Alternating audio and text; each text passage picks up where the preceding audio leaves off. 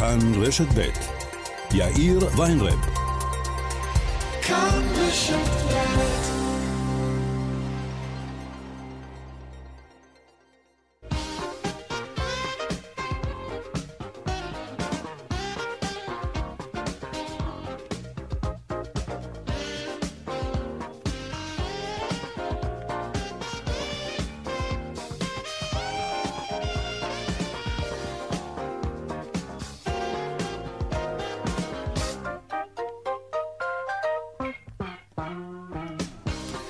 קצת אחרי ארבע ועוד חמש דקות, כאן צבע הכסף ברשת ב', יום רביעי, שלום רב לכם, העורך רונן פולק, המפיקה סמדר טל עובד, טכנאי השידור שלנו הוא אריאל מור, הדועל של צבע הכסף הוא כסף, כרוכית כאן.org.il. אני יאיר ויינרב, מעכשיו עד חמש, אנחנו מיד מתחילים.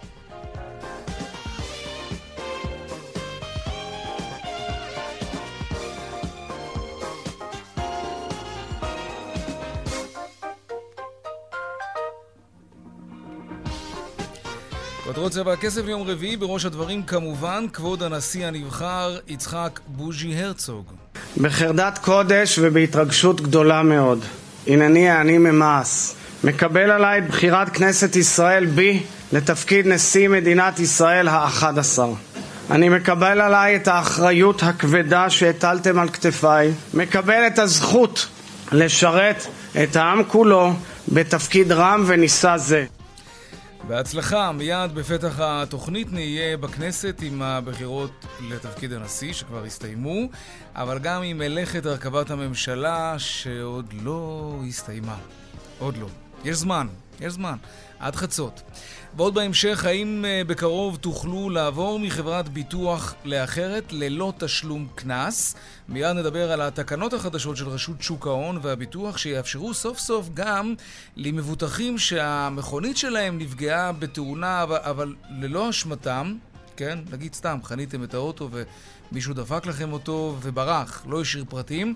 זה יאפשר לכם לא לשלם על זה מחיר בייקור הפוליסה, זה גם לא ייכנס להיסטוריה הביטוחית שלכם. ועוד בהמשך על המחסור בשבבים. כן, יש דבר כזה וזה משפיע כמעט על כל מוצר אלקטרוניקה שאתם רוצים לרכוש אותו. וגם, אתם רוצים לטוס לארה"ב?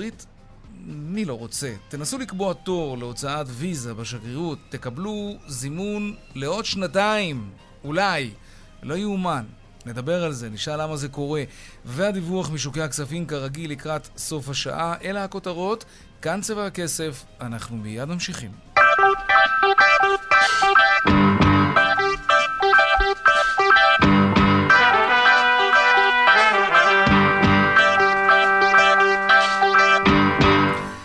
שמונה שעות לפקיעת המנדט של יאיר לפיד ועדיין אין לו ממשלה. זה, זה יכול לקרות בכל רגע, זה גם יכול לא לקרות בכלל. אם הוא לא יצליח להגיע להסכמות עם כל סיעות הקואליציה המתגבשת. שלום יואב קרקובסקי, פרשננו הפוליטי. שלום אה, יאיר. שלום גם לזאב קם, כתבנו בכנסת. שלום לכם. תגיד, אתה במתח יאיר ויינרב? כן, מה, מה איתך? אני במתח. אתה לא במתח? לא, זה בגלל שאתה יודע מה תהיה התוצאה, או ש... לא, כי הוא רוצה בחירות. כתבים פוליטיים התחילו להתאהב בדבר הזה שנקרא לא. בחירות. לא, לא, לא, כל כתב פוליטי שאני מכיר, כולל אותך, יואב, רוצה לנוח קצת. אני במתח על דבר שתלוי כן. בי. כשזה לא תלוי בי, אלא באחרים, מה יעזור לי... להיות במתח. אוי נו, בחייך, אתה לא נהנה בסרטי מתח אם ככה, כי זה לא תלוי בך. הבמאים והתסריטאים כל כך משתדלים שיהיה לך מותח, ואתה אומר, זה לא עובד עליך. כן, משהו כזה. טוב, בואו ננסה למסגר את זה, חברים. איילת שקד רוצה את מקומה של מרב מיכאלי בוועדה למינוי שופטים. אה, זה קרה או לא קרה? לא הצלחתי כל כך להבין ממהדורת החדשות. זה לא קרה. לא קרה עדיין. אה, ההודעה שהוציאה מפלגת העבודה ביחד עם אה, יש עתיד הייתה שמפלגת העבודה מסמיכה את לפיד להודיע לנשיא עלה בידי, אבל בלי שהיא ויתרה בדרך על הסיפור של המקום של מיכאלי בוועדה אה, למינוי שופטים. אפשר להגיד שהנושא הזה לא נפתר אה, עד לרגע זה. אבל אם אומרים כן לו לך תודיע, אם אומרים לו לך תודיע, אז זה אומר שהם לא יפילו אותו בגלל דבר כזה, אז היא בעצם ויתרה.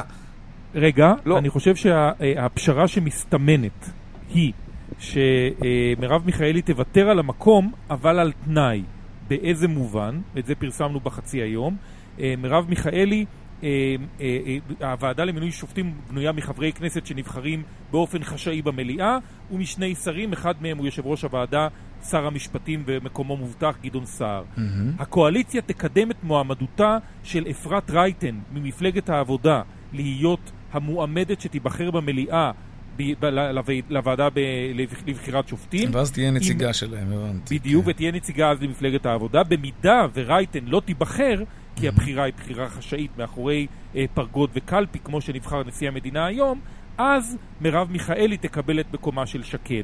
אם רייטן תיבחר, נציגי הממשלה יהיו mm-hmm. גדעון סער, שר המשפטים, ואיילת שקד, שקד, שרת הפנים. טוב, בוא נראה זאת הפשרה המסתמנת, לא בטוח שהיא באמת... ממה שאתה מבין, זאב, בימין, איילת שקד זה מקובל עליה?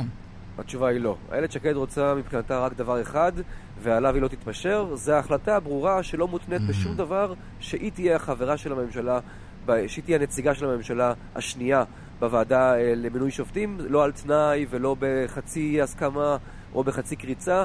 אם היא לא החברה בוועדה, אז מבחינתה אין ממשלה. בואו נסביר רגע שזה לא עניין של כיסולוגיה. יש פה אידיאולוגיה מאוד מאוד עמוקה בתפיסת מערכת המשפט והיכולת של המערכת הפוליטית להשפיע עליה, נכון? זה סיפור גדול. תראה, אני אגיד לך דבר כזה. כן, זה... כן, סליחה, יואב. זאב, אתה התחלת, תהיה אתה. לא, אני אגיד דבר כזה, בוא נאמר את האמת, זה הרי מספרית קצת עבודה בעיניים, כי הרי בסוף, כמו שאמרתם, אז לא תהיה מיכאלי, אז תהיה נציגה אחרת שלה דרך הכנסת. כן. כלומר, זה לא משנה את הרכב הוועדה, אבל יש פה נרטיב. אני מזכיר לכם שהשמאל סימן את שקד כשרת משפטים, כסוג של אויב מערכת המשפט. מבחינתו לראות אותה חוזרת לאירוע הזה, למאחז הזה, שמשפיע על אופן בחירת השופטים, זה עניין פרסונלי, זה לא השאלה אם זה, אם זה, אם זה שקד אה, בצורה כזו או אחרת. זה עצם זה שזו איילת שקד במקום הזה, הוועדה למינוי שופטים, זה מפריע להם בעין. ואגב, שקד יודעת את זה, ולכן היא גם מתעקשת על העניין הזה, כי היא רוצה לסמן פה איזשהו סמל, ולכן זה לא מספרי, זה לא מהותי, זה נטו בתחושה. ואני אוסיף עוד, עוד דבר כן. אחד. מבחינתה של איילת שקד, זה בעצם דגל הניצחון. זה הדבר היחיד שעוד נותר לה.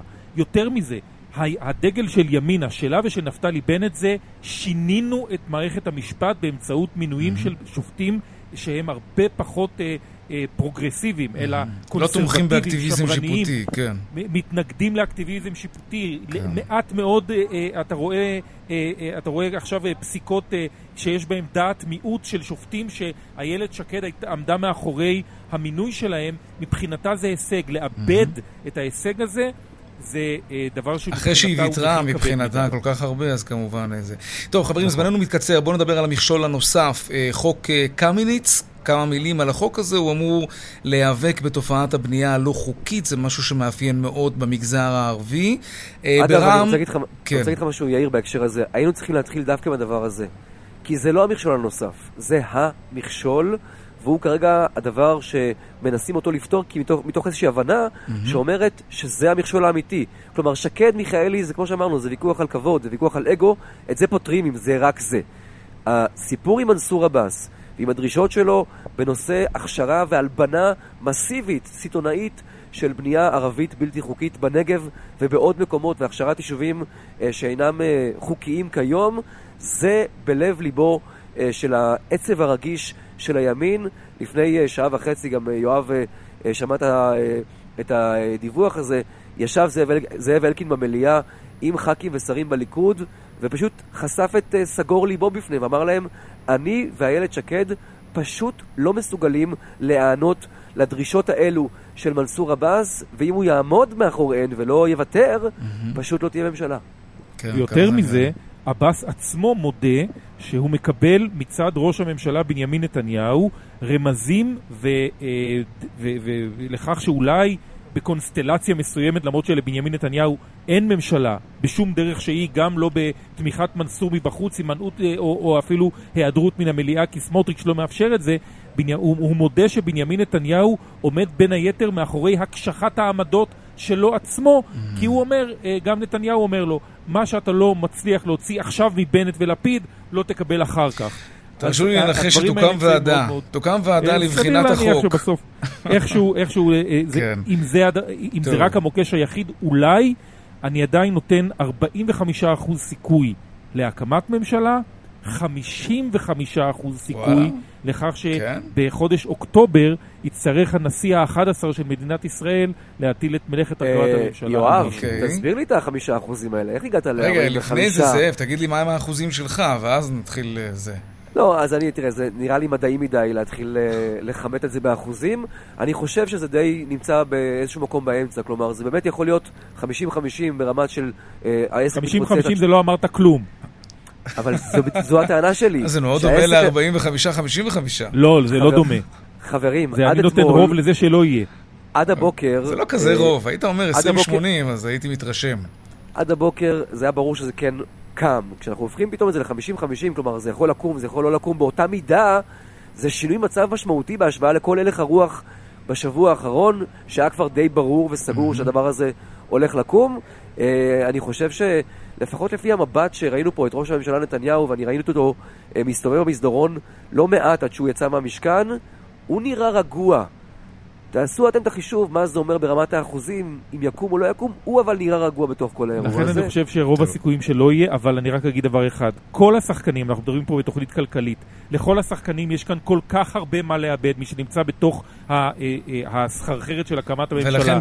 מלפיד ועד עבאס, יש להם המון מה להפסיד אם זה נכשל. לכן אני נותן לזה 45 אחוז, אבל את ה-55 אני משאיר. מדוע? כי כבר ראינו במערכת הפוליטית המטורללת שלנו, כן, שעל דברים מאוד דברים. קטנים הולכים לבחירות. טוב, מישהו מכם הזכיר את הנשיא ה-11, אז כן. אה, אי אפשר בלי מילה על זה כמובן. אה, זה לא מפתיע אה, מאוד שיצחק הרצוג הצליח לנצח, ההפתעה היא במספרים. לא היה מועמד אחד שהצליח להביא כל כך הרבה קולות, 87 קולות בסיבוב ראשון, לא היה דבר כזה. ובלי הכפשה ורק... אחת, שזה די מדהים כשלעצמו. נכון. ומבחינת הרצוג, אה, את, את נשיאות המדינה הוא רצה הרבה יותר מאשר את ראשות הממשלה, שגם אליה הוא היה די קרוב בשנת 2015 מול בנימין נתניהו. לתפקיד הזה הוא נערך בשלוש השנים האחרונות. הוא אמנם היה יושב ראש הסוכנות, אבל את הקמפיין הוא עשה במשך שלוש שנים. שקט, כמעט מתחת לרדאר, מבחינתו ניצחון גדול, ממשיך את דרכו של אביו חיים הרצוג, הנשיא השישי, כן. אה, שהיה עשר שנים אצלנו. גם לנו יש משפחת נשיאות. זאב, כן. מילה כן, שלך. במשפט אחד, אני חושב שעצם העובדה שנציג אה, ובשר מבשרה של מפלגת העבודה מקבל כזה רוב בקרב מפלגות הימין, mm-hmm. וגם מצליח להביא אותם למצב שבו למעט הציונות הדתית, אף אחת מהם לא הכריזה על תמיכה במועמדת שהיא קלאסית מובהקת של ציבור ימני, אם היית אה, בודק את זה לפחות אה, אה, בציבור עצמו, ולא כן, בח"כים שנמצאים בכנסת. זה אירוע שהוא בעיניי כמעט בלתי נתפס. זה קשור כמובן לעובדה שהאיש הזה מושרש במערכת, עובד על זה מאוד. כבר שנה וחצי. ויש תוצאות, יש פירות. אולי אפילו לפני, כן, נכון. טוב, נחזור רגע לעניין הפוליטי, רק כדי למסגר את לוח הזמנים. אה, לכנסת כבר אי אפשר להודיע שעלה בידו להקים ממשלה, נכון? זה יכול לקרות רק ביום שני, ובתנאי שעד חצות יאיר לפיד מודיע לנשיא ריבלין שהוא הצליח להרכיב ממשלה. כן, אבל צריך להגיד שזה יותר קשור לשאלה מתי תהיה ההשבעה. כלומר, בואו, אנחנו כבר כמה ימים עוסקים בשאלה מתי תהיה ההשבעה, אבל השאלה החשובה היא, האם לפיד, ולפיד עוסק בזה, כל הדיבורים על עד 11 בבוקר ועד 12 אתמול בצהריים, זה שטויות. הוא רוצה עד 12 בלילה, זה הדדליין האמיתי, היחיד שחשוב לו להודיע שהוא מצליח להרכיב ממשלה. אז מה קורה דקה זה... אחרי? לא הצליח, אז... אז באותה שנייה, ב-12 בלילה, אם אכן לא הגיעה הודעה כזו, המנדט בו עובר באופן אוטומטי, לכנסת. בלי הודעה, בלי כלום, לכנסת, כן. ל-21 ימים, שבהם כל אחד יכול באמצעות 61 חתימות להודיע שיש לו ממשלה, אם 61 אכן חתמו לו, ואז הוא, אה, יש לו משהו כמו אה, גם כן כמה ימים להציג אותה ולהשביע אותה בכנסת, אבל מה שנקרא, עד 12 בלילה, אלוהים גדול. זה, זה נכון תמיד. יואב קרקובסקי, פרשננו הפוליטי, זאב קם, כתבנו בכנסת, תודה רבה לשניכם. רק יאיר, אה, כן. תודה לקובי, לקובי בז'יק, אה, הטכנאי שלנו כאן בעמדה בכנסת, עמדת רשת ב'. דש, ביי, להתראות. תודה רבה. ביי חברים. תודה. טוב, כלכלה, כן, צבע הכסף. נדבר עכשיו על הדברים אה, הכי מרגיזים בעולם הביטוח. נגיד יש לכם ביטוח לרכב למשך שנה, ואחרי כמה חודשים אתם מקבלים הצעה לא נורמלית מחברה אחרת ואתם רוצים לעבור אליה, כי זה ממש חוסך לכם כסף. אבל אין מצב שזה יקרה, כי יש איזשהו קנס יציאה שהופך את המהלך המאוד צרכני והחכם שרציתם לעשות כבר לא כל כך כדאי, זה לא משתלם. האם הגיע הזמן שמעבר בין חברות ביטוח יהיה מהיר וקל, כמו המעבר בין חברות הסלולר למשל? שלום אוהד מעודי, סגן בכיר לממונה על הביטוח, רשות שוק ההון, שלום. שלום לך ולמאזינים. תודה. אתם מעדכנים את פוליסות uh, הביטוח לרכב, והמשמעות היא שחברות ביטוח לא יוכלו באמת להטיל עוד קנס על מבוטחים שמבקשים לעבור לחברה אחרת? נכון, כמו שציינת בצדק, אה, אנחנו רוצים להגביר את התחרות ואת יכולת הניוד של מעבר חופשי של מבוטחים שעשו סקר שוק ומצאו שמחיר ביטוח יותר משתלם מבחינתם. אז בעבר אכן היה אה, קנס שבחלק מהמקרים הגיע לעשרות שקלים, בחלק מהמקרים מאות שקלים. ביטלנו את אה, אותו קנס או דמי ביטול, אה, ונכון להיום, כאשר מבוטח ירצה לבטל את הפוליסה שלו, ההחזר הכספי שהוא יקבל בגין הפרמיה השנתית יהיה יחסי וללא קנסות. Mm, וזה יכול לקרות בכל נקודת זמן, או שחברות הביטוח כן מקבלות איזושהי תקופת מינימום שבה מי שחתם מולם על הסכם חייב להישאר? לא, זה יכול לקרות בכל נקודת זמן. בכל נקודת זמן. אוקיי, זה אומר בכלל אין כלום, קנס, שום דבר? אה, נכון מאוד. תראה, התחום של ביטוח רכב רכוש הוא אחד התחרותיים שיש, מדובר במוצר אחד הפופולריים אה, ואחד הנפוצים מבחינת המבוטחים. המבוטחים משלמים במשך, לתקופת, במשך השנה כ-8 מיליארד שקלים בגין הפרמיות. ולכן כאשר מבוטח ירצה לעבור, אנחנו מניחים שחברה החברה שלו שבעצם נעזבת, תיתן לו מחיר תחרותי. תחרותי. כן, ממתי זה תופס העניין הזה? אה, אז יפה, ההוראות אה, אמורות לעלות לרשומות של משרד המשפטים, בעבר זאת הייתה אה, סמכות של תקנות, היום זו סמכות של הממונה על שוק ההון דוקטור משה ברקת. לאחר מספר חודשים חברות הביטוח יצטרכו להיערך ולשלוח אלינו לאישור פוליסות חדשות. אנחנו מניחים שבין מספר חודשים עד חצי שנה כבר כל ציבור המבוטחים יוכל ליהנות מההוראות החדשות. זה לא תלוי בממשלה יציבה או עניינים פוליטיים, שר משפטים? לא, לא. אה, במקרה הזה. ההוראות שהוצאנו כן. הן בסמכות הממונה על שוק ההון. אה, ואנחנו אוקיי. הוצאנו את זה לפועל. אז עוד כמה חודשים. מה לגבי uh, מערכות הגנה לרכב? יש חברות ביטוח שמורידות את מחיר הפוליסה ככל שהמכונית יותר ממוגנת, אבל יש גם מיגונים שלא מזכים את הלקוחות באותה הנחה, וגם פה ראיתי שאתם משנים משהו. יפה, אז ציינת בצדק גם פה, כאשר יש uh, מערכת שמפחיתה את הסיכון, אז uh, לרוב, רוב חברות הביטוח נותנות הנחה בשל אותה הפחתה של הסיכון. Uh, השינוי שהכנסנו אה, שבעצם אם יש נזק, לצורך העניין טוטלוס לרכב, וגם אותה מערכת ניזוקה, אז מבחינתנו ההוראה שהכנסנו כרגע, שחברת הביטוח תצטרך לתת פיצוי גם על אותה מערכת, למרות שהיא לא הייתה מובנית ברכב והמבוטח הוסיף אותה, והסיבה היחידה והעיקרית היא שהחברה נהנתה במקרה הזה בשל הפחתת סיכון, ומבחינתנו הדבר הזה אמור להיות חלק מהפיצוי שהמבוטח יקבל. אוקיי. Okay. יש עוד עניין שאתם נוגעים בו. אה, לקוחות שקמים בבוקר יורדים לאוטו, מגלים שמישהו דפק להם את האוטו וברח בלי להשאיר פרטים. הם תובעים כמובן את חברת הביטוח, ואחר כך גם מתייגים אותם כלקוחות בסיכון גבוה, למרות שלא הם עשו את התאונה, כן? מישהו אחר נכנס בהם, הם אפילו לא יודעים מי זה. מה משתנה בעניין הזה? יפה, אז גם כאן קיבלנו אה, לא מעט אה, תלונות תלונות ציבור שאנחנו מטפלים אה, במשך השנה ואנחנו בעצם מאבחנים איפה יש כשל שוק בהתאם לתלונות. אז בסוגיה הזאת אכן היו הרבה תלונות. אה, אפשרנו בעצם כל מיני פתרונות שונים אבל כרגע הפתרון שהכנסנו הוא המשמעותי ביותר כאשר הוא אומר שתביעות בסכומי ביטוח נמוכים שזה עד 5,000 שקלים שברוב המקרים זה שפשופים או מעיכות קטנות כאלה או אחרות בחנייה לא ייספרו ולא ייכללו בדוח העבר הביטוחי ולכן זה לא יבוא כנגד המבוטח שהוא ירצה לרכוש ביטוח במקום אחר. ודבר נוסף, גם אם התאונה לא הייתה באשמתו, באשמת מישהו אחר, וחברת הביטוח הצליחה בעצם לקבל החזר כספי ממי שפגע בו ברכב, במקרה הזה היא תצטרך למחוק את התביעה מהדוח עבר הביטוחי של המבוטח. מה, זה לא קרה עד היום? זה די מדהים מה שאתה אומר. זה לא קרה עד היום?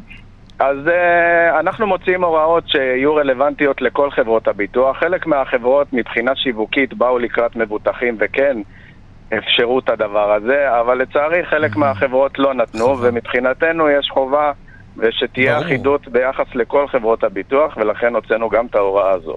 הזכרת קודם את העובדה שביטוחי הרכב והרכוש הם מהתחרותיים ביותר. אתם יודעים לומר היום ברשות שוק ההון והביטוח שאכן התחרות הזאת הובילה לאיזושהי הוזלת מחירים? הפוליסות היום יותר זולות, אנחנו משלמים פחות על ביטוח רכב מאשר לפני שהענף הזה היה תחרותי? כל כך. תראה, יש מספר פעולות שאנחנו כרשות שוק ההון והפיתוח ביצענו, בין השאר זה הכנסה של שתי חברות ביטוח דיגיטליות, ווישור וליברה, שאומנם הנתח שוק שלהם יחסית קטן, אבל עם הזמן הוא הולך וצובר תאוצה. כן. אבל החברות האלו, כמה שהן קטנות, הן השפיעו לטובה מבחינת המחירים והשירות גם על שאר חברות הביטוח. היום יש 15 חברות ביטוח בשוק.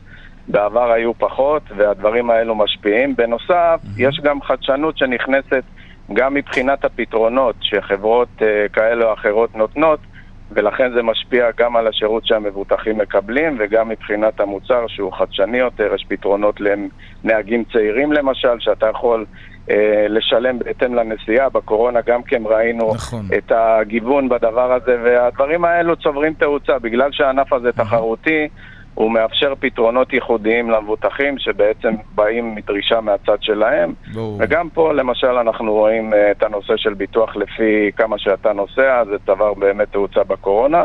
וגם ההוראות החדשות שהוצאנו היום, אנחנו בטוחים שהן ישפיעו לטובה גם על המחיר וגם על כן, השירות. כן, קצת עושות סדר ואפילו צדק. תודה רבה, אוהד כן. מעודי, סגן בכיר לממונה על הביטוח ברשות שוק ההון. תודה רבה. תודה, יאיר, להתראות. להתראות. בסוף השבוע נחתה בנמל התעופה בן גוריון קבוצת התיירים הראשונה, אחרי שישראל נפתחה גם לתיירות מבחוץ בערך. בינתיים בלשכת התיירות הנכנסת בארץ מוטרדים משורה של הגבלות ובדיקות שהתיירים נדרשים להן איך שהם נכנסים לארץ. שלום יוסי פתאל, מנכ"ל לשכת מארגני תיירות נכנסת לישראל. שלום וברכה. מאיפה באו התיירים הראשונים? מארצות הברית. Mm-hmm. הגיעו הייתה חגיגה גדולה. כן, מה זה אומר חגיגה גדולה? ספר לנו. היה טקס דומה למה שעשו כשהגיע התייר הארבעה מיליון, פחות או יותר. אה, עברו את, את המסלול כאן, מסלול האיסורים אה, משדה התעופה, נדרשו לגשת לבידוד במלון, הזמינו בדיקה סרולוגית במלון, ולא קיבלו תשובה במשך יומיים שהם רשאים בכלל להיות משוחררים. עד שסמנכ"ל משרד הבריאות התערב ושחרר אותם טלפונית. מה אתה אומר? כן. מה, היה צריך פרוטקציה בשביל זה? כל, כל המסלול כניסה, נדבק שבור, אני חייב להגיד את זה. מה שכופים עליו זה פשוט אה, לא סביר. ו... אה, כמה תיירים בכלל שאתה... הגיעו לפה, אגב, כשאתה מספר על ה... הם מגיעים בערך כ-30 אלף זרים מדי חודש כרגע. אה, שדה התעופה עצמו לא יכול להכיל יותר מ-15 עד 20 אחוז מהקיבולת שלו. אה, ומסלול המכשולים שאמור לעבור תייר בכניסה לארץ עד הרגע שהוא יוכל באמת גם לנוע בחופשיות, ויכול גם להוות אה, את אחד מהגיבושים ביחידות עילית פה בארץ. מה אתה אומר? תגיד, מי הם התיירים האלה, הקבוצה הראשונה שהגיעה? מי הם? הם אנשים עם רקע דתי שבאו לעשות סיור בארץ. דתי נוצרי? ויש רצון, סליחה? דתי נוצרי? כן. אוקיי. יש רצון uh, של אנשים להגיע לישראל, אבל uh, המסלול המתוכנן, uh, הקשר בינו, בין היגיון ישר, מציאות ואפשרות תפעולית, הוא לא, הוא לא בהכרח קיים. מהו מסלול הגיוני בעיניך? מהו מסלול הגיוני בעיניך? אתם הייתם מצפים שאתה ינחת בארץ ו... קודם כל בדיקות דם אף מדינה בעולם לא עושה. בדיקת דם זה כמו התערפלות. כיוון שאתה משאיר, יכול גם להשאיר את, אה, את ה-DNA שלך, זה משהו מאוד פרטי שאף אחד לא מעז לבקש אותו בשום מקום. בעולם מדינת ישראל מבקשת. נכון להיום מגיעים עשרות אלפים שמגיעים באישורים מיוחדים, הם מגיעים לשדה התעופה, הם אה, נדרשים אה, לעשות את בדיקת ה-PCR, שזה הולך להסתבך מאוד, כי מעכשיו גם צריך להתחיל לשלם בשדה תעופה. וזה עוד תורים ועוד רישומים וכולי, נכון, כן. זה לא יעבוד. והיום יש תעשייה של בדיקות דם במגרשי חניה של נתב"ג. אנשים מבינים שהם צריכים להיכנס לבידוד, אפשר לקצר על ידי בדיקת דם, ויש מח"י... יוסי, הקו שלך קצת משתבש, אם תוכל אולי למצוא איזה מקום עם קליטה יותר טובה, כי כל מילה שנייה שלך קצת מתעוותת. מתנצל, אולי עכשיו זה בסדר יותר. בוא ננסה, כן. יש תעשייה שלמה של בדיקות דם במגרש החנייה של נתב"ג היום. אנשים רוצים למהר ולקצר את הבידוד על ידי סרולוג. לא, יוסי, אנחנו לא מצליחים פשוט לשמוע אותך, וחבל. או שאנחנו ננסה ליצור איתך קשר שוב בטלפון קווי, או שניתן לזה ניסיון נוסף, תעמוד ליד חלון או משהו, וננסה לגלגל את השיחה. אני עומד, רואה את כל האלון לפניי, ננסה שוב. שומעים אותי בסדר אולי? אוקיי, בוא ננסה. אוקיי. תגיד, אז אתם, אתם פונים אה, למישהו משרי הממשלה כדי לבוא ולומר להם, כן. חברים, זה טוב שפתחתם את השמיים לתיירים נכנסים, אבל... לתיירות נכנסת, אבל חבר'ה, אף אחד לא ירצה לבוא לפה במצב ככה הזה. ככה לא ירצו, ככה לא ירצו לבוא. אנשי משרד הבריאות אומרים בקולם שהם לא מעוניינים שיבואו וגם לא מעוניינים שאנשים ייצאו החוצה. אה, מצד שני, צריך להסתכל על מדינות שמחוסנות הרבה פחות מאיתנו ודורשות הרבה פחות מאיתנו, ומצבם הבריאותי לא מתגבר. אה, אבל מצד שני, אנחנו אה, בדיוק סיימנו, ונדמה לי הראשונים לצאת בעולם, ממגפה שגבתה את חייהם של אלפים, בעולם כולו, כמובן המספרים הם, הם בלתי נתפסים. וזה שבמקומות אחרים נוקטים באמצעים פחות חמורים, זה לא אומר שהם צודקים ואנחנו לא. כלומר, אנחנו צריכים לשמור על עצמנו, זה ברור, בזה אנחנו נכון, מסכימים. אבל אפשר לפחד עד. אין היום שום הוכחה ממה שפחד, אבל אני לא איש אפוע. אה, מדינות מערב אירופה וארצות הברית, הן מחוסנות הרבה פחות מאיתנו. אין ניסויים שאנחנו יכולים להסתכל עליו. אין שם היום עלייה בתחלואה. ולכן אין סיבה שאנחנו, ואנחנו מחוסנים לגמרי, יש לנו כיפת ברזל. ההיגיון הזה לא מקובל כרגע בשום מדינה אה, אחרת. אה, תפעולית, אין שום שדה תעופה שנדרש למה שנדרש בישראל, וזה גם לא יעבוד עם כל הרצון הטוב של כולם. ואנחנו מקבלים כרגע פידבקים מאוד מאוד שליליים מהעולם, מהדרישה שיעשו פה בדיקות דם. גם צריך להבין שלוקחים למישהו בדיקת דם במגרש חניה בנתב"ג, אתה יכול להבין לבד שאפשר... אני מסכים איתך, זה, זה נשמע נורא. ככה זה כרגע עובד. כן. ככה, זאת אומרת, אפשר, אפשר להעמיס הרבה מאוד uh, הגבלות, אבל בסוף הן נגמרות באיזשהו חאפר שנמצא במגרש. הם, הם לא מופתעים מזה, אבל נכון? תיירים שמגיעים לארץ יודעים ש... שיקחו להם דם כשהם נוחתים. או, או שהם הם, די בשוק מזה. הם יודעים שהם יכולים לקצר את, ה, את הבידוד, וכרגע מגיעים אנשים שחייבים או נדרשים. אז אין להם הרבה בריאות, זה לא תיירים שבאים למטרות של חופש. ו... אז אה, ביקורי משפחות, אנשי עסקים, כל האישורים המיוחדים שניתנים, אני לא חושב שזה שיקול בשבילם בכלל, אבל כשזה אוקיי. יגיע לתיירות, אנשים ירצו לקבל את התמורה בעד הכסף. ברור. יוסי פתאל, מנכ"ל לשכת מארגני התיירות הנכנסת לישראל, תודה רבה לך על השיחה הזאת. אנחנו כמובן נעקוב אחרי זה. נרצה שהמספרים כמובן יגדלו ושלא יצטרכו לעבור את התלאות האלה בכניסה לארץ. תודה, יוסי. תודה לכם. דיווחי תנועה עכשיו.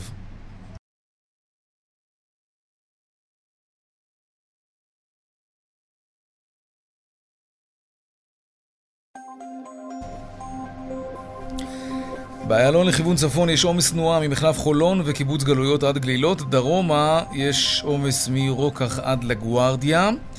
בדרך החוף צפונה עמוס מיקום לכיוון מחלף נתניה ובהמשך מחבצלת עד מכמורת. עדכוני תנועה נוספים בכאן מוקד התנועה, כוכבי 9550 ובאתר שלנו, אתר התאגיד, אתר כאן.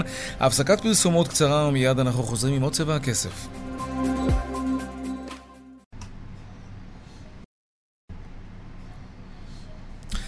ארבע ועוד שלושים ושש דקות עכשיו לדרום, לנגב. במועצה האזורית רמת נגב קיבלו הודעה שהם לא יכולים לבנות יותר. אין הרחבות בנייה יותר. מי שהודיע להם על זה זו הוועדה לאנרגיה אטומית. או, זה נשמע מסתורי משהו. שלום ערן דורון, ראש המועצה האזורית רמת נגב. צהריים טובים, מה נשמע? בסדר גמור, ספר לנו את הסיפור שלכם. אז uh, אני קצת אדייק אה, חלק מהדברים שאמרת. Uh, בעצם מה שקרה זה שהוועדה המחוזית הגישה במסגרת נוהל קבוע לוועדה, לכל משרדי ממשלה, תוכנית שנקראת רמות צאן, אגב, זה, זה, זה הסדרה של התיישבות בדואית באזור נבטים כן. בכלל. ותגובת הוועדה לאנרגיה אטומית הייתה שלאור ההנחיות של התגר, התגר זה תחנת כוח גרעינית שממוקמת כ-30 קילומטר בקו אווירי מהמקום, אין באפשרות הוועדה אה, לאשר את התוכנית. והמשמעות של, ה... של הוועדה לאנרגיה אטומית, זאת אומרת של העמדה של הוועדה לאנרגיה אטומית, שאגב היא לא חדשה, היא אה, עמדה קבועה הרבה שנים, רק שכרגע זה, מדי פעם זה עולה שצריכים לאשר תוכניות, אה, היא בעצם שכל מה שנמצא בטווח של עד 30 קילומטר לא יכול להיות מעל 10,000 תושבים, אה, וכל מה שעד 15 קילומטר 2,000 תושבים, ועד 5 קילומטר בכלל לא יכולה להתקיים התיישבות, וכל זה לכאורה נגיד היה עוד איכשהו הגיוני, אבל הדבר הוא שהתחנה הזאת לעולם לא תקום, ולכן בעצם ההגבלות שיש הן הגבלות מיותרות וחסרות היגיון ומבטאות בעיקר איזשהו ניתוק והבנה של המורכבות המאוד מאוד גדולה שיש בנגב. אה, כלומר, אה, הקפיאו לכם את הבנייה בגלל אה, תחנת כוח גרעינית שאמורה לקום שם. אתה בעצם אומר, היא לא תקום שם, אז חבל על כל ההגבלות האלה, ובינתיים אנחנו לא יכולים נכון. לגדול ולהתרחב. נכון, התחנת כוח הגרעינית הזאת לא תקום, היום כבר מדברים על אנרגיות מתחדשות, אם זה סולארי, ואם זה גז טבעי, ואם זה אמצעים אחרים. ומעבר לזה שספציפית במקום הזה נעשו בדיקות של ביסוס קרקע, לבדוק שאין אה, פעילות סייסמית, וראו שיש שם גלישות קרקע, מה שמעיד על כן אה, סיכון אה, להקמת תחנה כזאת, ועל כן גם אם היו רוצים לעשות את זה, כן, לא היו עושים את זה שמה, וכמובן היום המדינה, לאור כל מה שקרה גם ביפן ובמקומות אחרים, mm-hmm. לא תיקח על עצמה את הסיכון אה, בהקמת תחנת כוח גרעינית. ולכן אנחנו, אה, זה לא אנחנו, זה בעצם הוועדה המחוזית כבר שנים פונה לוועדה לאנרגיה אטומית ואומרת להם, תסירו את ה... סמליל, את אותו סימבול של תחנת כוח גרעינית שהוא מפריע בהרבה מאוד דברים, כולל בהתיישבות. עכשיו, זה לא רק רמת נגב, זה גם על ההתיישבות הבדואית, וזה גם על פאתי באר שבע ופאתי אה, אה, אה, נבטים, ו, ובעצם אה, חלק גדול מהנגב הדרומי אה, פשוט אה, אה, לא, לא יכול יהיה להתפתח. צריך אבל לומר שלמרות מה שהוועדה אמרה, אנחנו מתכוונים, אה, זאת אומרת, הוועדה המחוזית מתכוונת להביא את התוכנית לאישור הוועדה, אה, הוועדה אה, הוועדה לאנרגיה אטומית יכולה באמצעות נציגם להצביע כנגד, או לפעול אה, בהליכים המקובלים, ועדת ערר וכל מיני אה, התנגדויות, mm-hmm. ואני מקווה, ש... ואני יודע, שחברי הוועדה המחוזית יאשרו את התוכנית למרות ההתנגדות. Mm-hmm.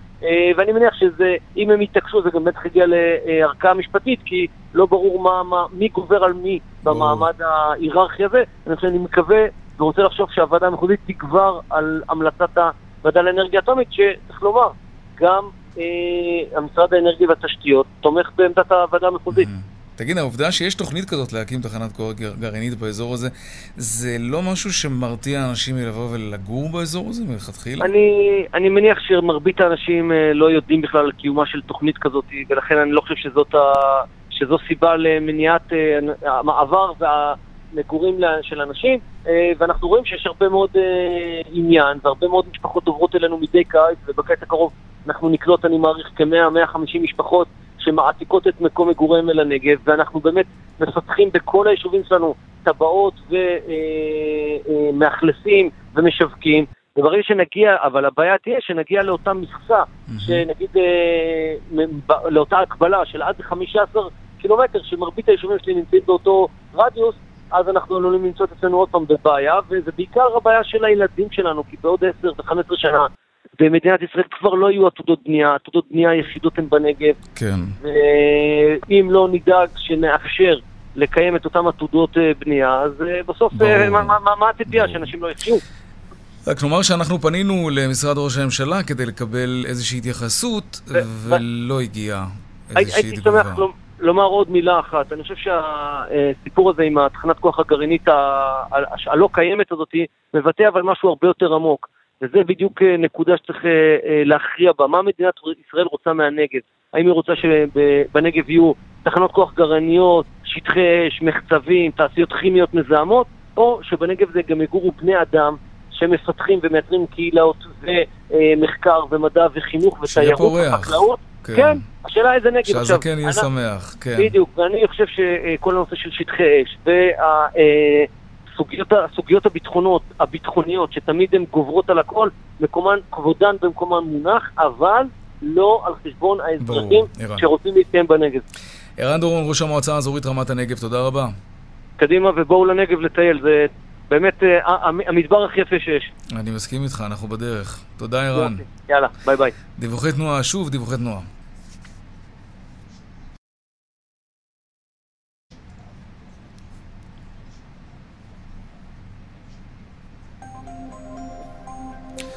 בדרך אשדוד-אשקלון יש עומס ממחלף אשדוד למחלף עד הלום. בדרך 6 צפונה עמוס ממחלף נשרים עד בן שמן ומנחשונים עד ניצני עוז ומעירון עד יוקנעם עילית. עדכוני תנועה נוספים בכאן מוקד התנועה, כוכבי 9550 ובאתר שלנו, אתר התאגיד, אתר כאן. הפסקת פרסומות קצרה, ומיד אנחנו חוזרים עם מוצא והקסם לדבר על הוויזות לארצות הברית. תנסו לקבוע תור כדי לקבל ויזה.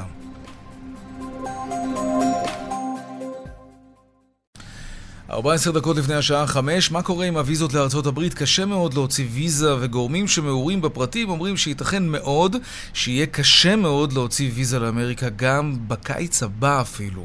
למה זה קורה? שלום עורך הדין צבי קנטו, ראש ועדת האשרות בלשכת המסחר ישראל אמריקה, שלום לך. שלום וברכה. עד כמה הבעיה חמורה באמת? אה, נכון לכרגע היא די חמורה, התורים שנקבעים היום לרעיונות הם אה, באוגוסט 2022. אה, אוגוסט 2022. זאת כן. אומרת שמי שאין לו ויזה ורוצה לטוס עוד הקיץ, הוא, לא בבעיה, הוא פשוט לא יכול לטוס. נכון. למה? למה? מה? כי בשנה האחרונה עקב הקורונה, ב-16 חודש האחרונים, הקונסוליה תפקדה בצורה חלקית מאוד, או לא תפקדה, תלוי על איזו תקופה מדובר, אם היה סגר או לא, וזה הלך והצטבר. אה, את כל התורים שהם קבעו לתקופת המלחמה הם נאלצו לבטל ולדחות, ויש עכשיו, אה, להרבה אנשים פג תוקף האשרה שהייתה לעשר שנים במהלך שנה וחצי האחרונות. ואז אה, יש גל גדול, הרבה יותר גדול מהממוצע mm-hmm. של פונים מצד אחד. מצד שני, נכון להיום, עדיין הקונסטוליה, או נכון לאתמול, עדיין הקונסטוליה עבדה עם כמות יחסית מוגבלת של רעיונות ליום, אם זה היה עקב מגבלות הקורונה, שפגו רק אתמול והשינוי עוד לא נכנס, אם זה עקב מגבלות המלחמה, שזה היה סגור בכלל. ברור. אני מעריך שבתקופה הקרובה, בימים הקרובים, אה, יחול שינוי הדרגתי לטובה בכמות הרעיונות. מה לגבי ויזות עבודה, קשרים עסקיים בין ישראל לארה"ב, ויש כאלה המון, ואם יש מישהו שאמור לטוס לשם אה, לענייני עבודה ואין לו ויזה בתוקף, אז גם הוא בעצם תקוע. תלוי על איזה אשרה, יש הבדל בין אשרות עבודה לענייני עבודה. מי שנוסע בענייני עבודה באשרת תייר, אה, חלק מהמקרים יש לו פתרון, בחלק אין לו, זה מורכב מדי בשביל להיכנס לרעיון טלפוני, אבל אה, אה, חברות שמקיימות יחסי עבודה בהיקפים משמעותיים מול ארה"ב יודעות איך להתמודד עם הבעיה. כן, אוקיי. כן. תגיד, מה לגבי פטור מוויזה לישראלים? שנים מדברים על הדבר הזה. מדינות שנחשבות פחות חברות קרובות לארה"ב מאשר ישראל נחשבת כבר קיבלו פטור מוויזה. מה, מה, למה? מה קורה פה? אתה רוצה את הגרסה הקצרה או עוד בתקופת טראמפ גם חשבנו שזה ייפתר. את הגרסה הקצרה, לצערי. אין בעיה. הגרסה הקצרה זה שתי מילים, לא יקרה. לא יקרה? לא. למה? מה יש להם איתנו? הם מתים עלינו, לא? לא, לא. הם לא מתים עלינו ולא לא מתים עלינו. בניגוד למה שחלק מהישראלים חושבים, ישראל היא לא מוקד העולם, לא מרכז העולם. אני יודע שזה נשמע בל ייאמן, אבל uh, חלק מהאמריקאים... אנחנו לא? צ'י, זה לא, מאכזב מה שאמרת עכשיו. נכון, לא, אבל נכון. ברצינות, אבל קשרי הידידות בין ישראל לארה"ב זה לא מצג זה שווא, לא... זאת לא הצגה, כן? יש באמת קשרים גם אידיאולוגיים ותרבותיים, ו- ושלא נדבר על הכוח היהודי בארצות הברית. אה, איך זה שזה לא קרה עד עכשיו, ואתה עוד אומר גם שזה לא יקרה? זה, זה מפתיע. יש קריטריונים ברורים בחוק מתי זה יכול לקרות, וישראל רחוקה, ישראל מעולם לא עמדה בקריטריונים, וגם היום היא רחוקה מלעמוד בהם. זה, זה נכון אגב שזה החבר'ה עם העגלות שהם אשמים בזה, שהם לא יוצאים מגבולות ארה"ב בזמן ומפרים כל מיני כללים שם, ובגלל זה לא, כל... לא ממהרים לתת ויזה גורף, פטור גורף מוויזה לישראלים? לא, זה היה חלק מהתקופה, אה, המשקל של העגלות מאוד ירד. העניין הוא יותר עקיף. יש, כתוצאה מעגלות ומדברים אחרים, יש אחוז מסוים גבוה מדי סליחה, של סירובי אשרות. ברגע, כל עוד ישראל לא יורדת בהכללה גסה, בין אם זה עקב אה, בדיקות ביטחוניות, בין אם זה עקב... אה, במגזר החרדי יש אחוז אה, דחיות גבוה מאוד, במגזר הערבי mm-hmm. וגם במגזר של חיילים משוחררים, ששם זה עגלות או מוישה מוברט. Mm-hmm. כל עוד במצטבר האחוז לא יורד מתחת לסף מסוים, אה, ישראל אפילו לא מועמדת. וכל שר חוץ מ... בשלושים שנה האחרונות שאני זוכר אמר שהוא ידבר על זה. מצד שני, אה, אנשים לא כל כך מודעים, יש יתרונות למצב הנוכחי. אה, ואני בכלל לא בטוח שאם ישראל תצטרף לרשימה הזאת, היא תצא כמדינה, היא תצא נזכרת. אה, באמת? מה, כן. למה? מה, איז, איזה חיסרון יכול להיות בפטור מוויזה לארצות הברית? אני אתן לך דוגמה אחת. אחת, מי כן. שנוסע היום לארצות הברית באשרה של, ומקבל אשרה של שלושה חודשים או שישה חודשים בכניסה לארצות הברית, יכול להאריך אותה לעד שנה. במקרה של ויזה uh, וייבר, מה שנקרא, אתה לא יכול להגיע, אתה לא יכול לעבור תקופה הרבה יותר קצרה. במקרים מסוימים שלושה חודשים ואחרים שישה חודשים. Mm-hmm. עכשיו, דבר שני, אתה עומד בתור פעם בעשר שנים. לא סוף העולם. אתה לא כל נסיעה לארצות הברית צריך נכון, לעמוד בתור. פעם כן. בעשר שנים. לא נורא. דבר שלישי, אחרי פעמיים שעמדת בעשר שנים ולא עברת עבירות בארצות הברית, יש היום לשגרירות, אה, לקונסוליה, יש סמכות שהיא משתמשת בה בצורה נרחבת והולכת, לוותר לך על הרעיון. אם mm-hmm. פעמיים היה לך אשרה לעשר שנים, ונסעת... פעם לו... שנייה, ראשונה, שנייה ראיון, פעם שלישית כבר לא בטוח שיהיה. שלישית לא בטוח, לא, לא בטוח. אתה mm-hmm. מבין? ואם אתה שוקל את כל התמונה כולה בצורה קצת יותר מעמיקה ולא פופוליסטית, אני בכלל לא בא, אני חושב שהמצב הנוכחי הוא טוב יותר לרוב האזרחים. Mm-hmm. אוקיי. טוב, נקווה שבכל זאת זה יקרה, למרות שלפי מה שאתה מספר זה לא, וגם לא בטוח שזה כדאי. עורך הדין צבי קנטור, ראש ועדת האשרות בלשכת המסחר ישראל-אמריקה, תודה רבה לך על השיחה הזאת. תודה רבה לכם, יום טוב. יום טוב. עכשיו לעדכון בשוקי הכספים. 102 bid for 100 200, take them.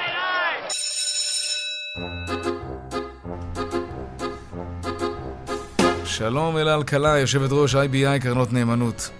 שלום, שלום. ספרי לנו. כן. המחזור בישראל עמד היום על 1.4 מיליארד אה, שקלים במגמה מעורבת. תל אביב מעוף 35 עלה ב-0.27 אחוז. תל אביב 90 ירד ב-0.62, המניות הקטנות ירדו ב-0.23. Uh, בסך הכל המסחר מתנהל על רקע יציבות בארצות הברית uh, והציפיות להכרעות פול... בפוליטיקה המקומית. Uh, ברקע יש לנו צעד נוסף של התעשייה האווירית לקראת הנפקה לפי שווי של 13 מיליארד שקל, תקווה גדולה לשוק. חוזה גדול לאלביט מערכות בתחום האלקטרו-אופטיקה באסיה. חברת אלקו קיבלה היום היתר החזקה בסלקום, שזה סתם מעניין, כי היה די הרבה בלאגן סביב אה, סלקום, אז סך הכל סלקום עלתה החודש כ-10%, ועל אף הרעש התקשורתי, היא בסך הכל איבדה 0.3% מ-3.7 מיליון המנויים שלה על uh, סביב הכותרות על הדו-קיום. קמדה בעלייה של 4% על רקע אישור של ה-FDA לטיפול בכלבת בילדים בארצות הברית. מסחר בארצות הברית נפתח uh, במגמה מעורבת, S&P פותחת בירידה קטנטונת של 0.04%, הדאו בעלייה של 0.05% והנאזק בעלייה של 0.21%. אה, בלומברג מדווח על כך שמספר המחוסנים כנגד קורונה בעולם מתקרב ל-2 מיליארד אנשים והמסחר בשווקים המובילים מושפע בעיקר מהיציאה המהירה מהמשבר מצד אחד, אז השמחה על ההתאוששות, לצד חששות מהתחממות יתר ואינפלציה. שני הדברים האלה משחקים. אה, בארצות הברית הייתה היום עסקה מאוד מרשימה של רכישת אפליקציה לבגדים יד שנייה על ידי Etsy ב-1.6 מיליארד דולר. על אפליקציה לבגדים משומשים, אה, וטוויט של אילון מאסק הקפיץ את מניית סמסונג הוצאה לאור בקוריאה בעשרה אחוז. באירופה היורוסטוקס 600 אה, עלה ב-0.57 והדקס בגרמניה בעלייה של 0.10%. מטח הדולר נסחר בשער של 32542, עלייה של 0.46 והיורו שקל נסחר ברמה של 3 שקלים 96 אגורות, ירידה של 0.06%. אלה אלקלעי, יושבת ראש אה, IBI, אה, קרנות נאמנות, תודה רבה לך על הסקירה הזאת. תודה לך, יום טוב. יום טוב. עד כאן צבע הכסף. ליום רביעי, העורך רונן פולק, המפיקה סמדר טל עובד, סייע בהכנה שמעון דוקרקר, טכנאי השידור אריאל מור, במוקד התנועה אהוד כהן, המייל של צבע הכסף הוא כסף כרוכית כאן.org.il מיד אחרינו שלי וגואטה, אני יאיר ויינריב, ניפגש כאן שוב ביום ראשון בארבעה אחר הצהריים, ערב טוב ושקט, שיהיה לנו סוף שבוע טוב. שלום שלום.